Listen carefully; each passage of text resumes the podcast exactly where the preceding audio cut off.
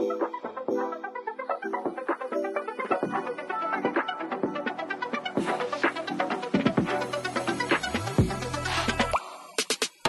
Hello, everyone, and welcome back to another episode of Blame It on the Stars, where we give you an inside look on what's going on in the universe so you can blame your problems on the stars. It is Jade here. And it's Kara. And this week, we're going to be talking all about Mercury and Taurus and the full moon in Libra.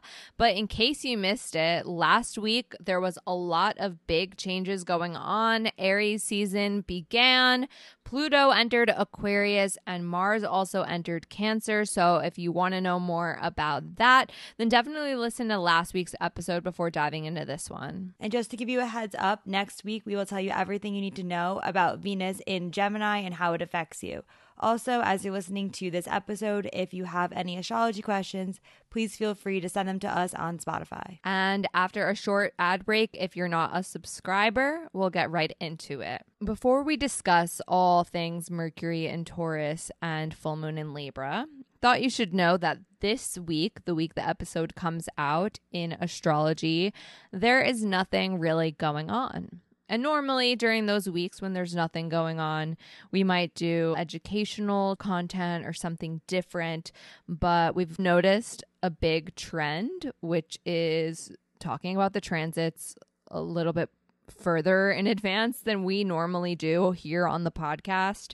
If you've been listening, then you know we tend to talk about the transits the week that they do happen, which ends up feeling a little too late for most people. They want to know about it before the week it's here. So, with that being said, Mercury and Taurus and the full moon in Libra theoretically don't happen till next week, but we'll talk about them now this week. So, Mercury and Taurus.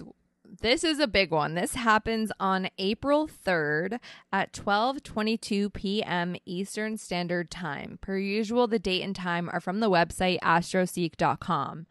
Now, what you need to know about this is that when it comes to the, the way you're handling your day to day, you might notice that things are slowing down a bit. And just in your life, you're kind of wanting to take more time, take your time to complete things, to finish a task, or to to do anything really. How this affects you is during this time, you're going to be placing a lot of value on what is practical and realistic and wanting to do things that make sense. You also might feel a little bit more grounded during this time.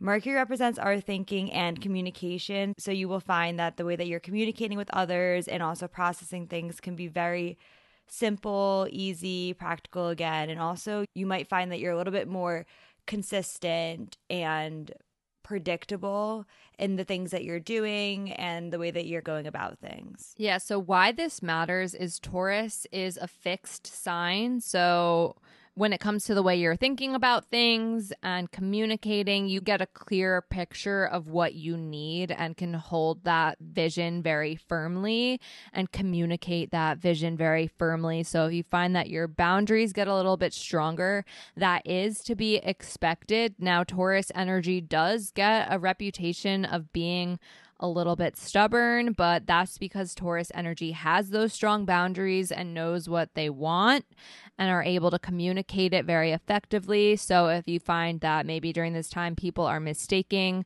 you know, your decisiveness for being stubborn, that is just something that might occur.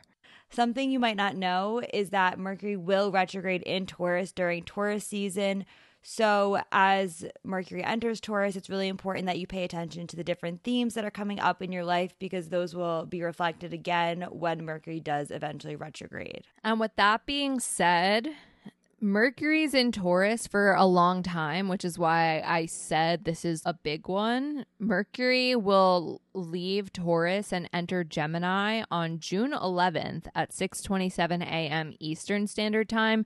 So between April 3rd and June 11th, you'll be in this Mercury and Taurus energy, so I'm sure you'll get very familiar with it and as Kara just mentioned, Pay attention to what's happening in the initial weeks prior to the retrograde because you'll revisit them. And then once the, obviously the retrograde's over, you'll be revisiting them again. So we're in this Mercury and Taurus energy for a while. Certain signs will be affected more than others. And again, when we say this, we're referring to personal planets, sun, moon, rising, Mercury, Venus, or Mars. So the first is Taurus placements, depending on what planet it is. Mercury will be conjunct that planet. So you'll find that you are really able to communicate the Taurus aspect of your personality and just might be a little bit more communicative in general.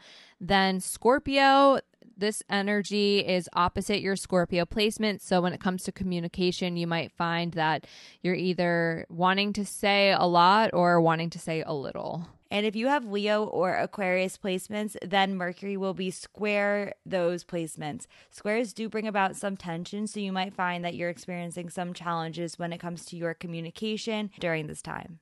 Now, there's quite a few key dates you'll want to pay attention to while Mercury is in Taurus. The first being April 3rd, Mercury square Pluto. Things might feel a little intense during this time, but it's nothing you can't handle.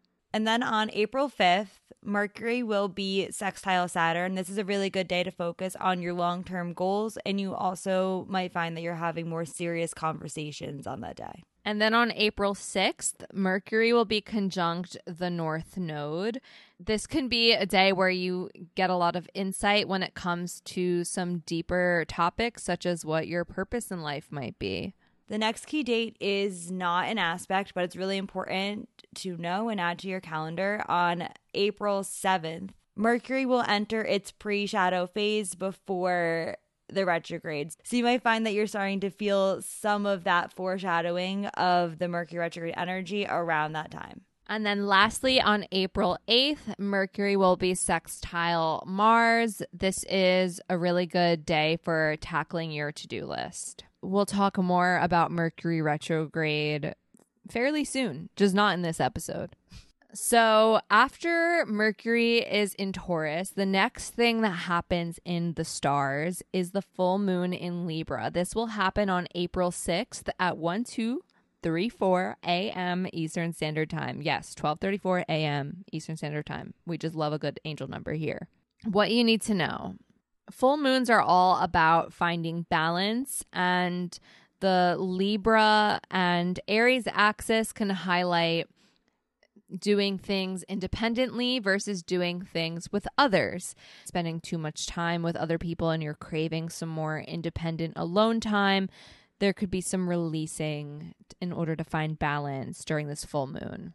In addition to finding balance in your relationships, you also might find balance in other areas of your life. Classic example is finding some work life balance. There just can be some areas of your life that you're focusing a lot of your energy on, and other areas of your life that you might not be able to fully invest your time and energy into. So, again, this full moon in Libra is a great time to let go of something so you can regain balance in all aspects of your life. Now, something you might not know is that we'll start having Libra and Aries eclipses very soon. Like sooner than you think soon. So, while this is a normal full moon in Libra, just imagine that the next time there's a full moon in Libra, the energy might be a little bit more supercharged. So it's kind of uh, going to be a little taste of what is to come during the eclipse cycle, which is beginning in the upcoming weeks. So just pay attention to what happens during the full moon in Libra because it might give you a better understanding of what those eclipses will look like. Certain signs will be affected more than others. The first being Libra, the moon will be conjunct your Libra placement, the sun opposite. So you might find that your emotions are really highlighted during this time. And then with Aries, the moon is opposite your Aries placement, the sun is, you know, conjunct your Aries placement. You might find that emotions kind of come and go. And there's more emphasis on the Aries energy in your chart at this time. And then if you have Cancer and or Capricorn placements, this full moon will be square your placements. Squares do bring about some tension, so you might find that this is a more challenging full moon for you. And you also might feel like things are still off balance or it's difficult to regain balance. Now, this full moon has one aspect that is worth knowing, which is very positive The sun is conjunct Jupiter and the moon is opposite Jupiter during this time. Jupiter is the planet that deals with expansion. So there might be a lot of good vibes that come with this full moon, but also just be mindful that while there is this good energy that you don't overlook anything. Jupiter's also a very social energy. So, as we're regaining balance, talking to others, and having conversations with different people about what's going on, you might find that other people are really supportive and able to help you navigate this full moon. So, now we're going to get into some questions. We've gotten quite a few questions for you all this week. So, if you want to know about Venus returns, seventh house transits, or what a Saturn at 22 degrees means, then definitely stick around. But if not, feel free to exit out and we'll see you next week. Before you go, make sure you're following us on social media. We're on Instagram, TikTok, and YouTube at BLME The Stars. And with that being said, let's get into some questions. Kara, our first question somebody wrote, Hi, I have Saturn in Pisces in my chart at 22 degrees. I know I'm entering my Saturn return, but can't really find any information about what it will mean at 22 degrees. Could you explain? Thanks. If you have Saturn in Pisces and you're listening to this, this is your Saturn return. Because your Saturn is at 22 degrees, that means that when Saturn in the sky is between 17 and 27 degrees, it will be the most intense point of your Saturn return. There are some astrologers who believe that 18 and 22 degrees are challenging or difficult, but also just keep in mind that in degree theory, the 22nd degree is ruled by Capricorn and Saturn. So you might find that it's really enhancing a lot of that Saturn energy where you are taking things a little bit more seriously, your focus on the future and entering into the next phase of your life. Moving on to our next question, it's also about returns. What can you expect during your Venus return? Okay, so during your Venus return, that's when Venus will be in the same sign that it is in your chart. And this symbolizes new beginnings in regards to things that Venus deals with.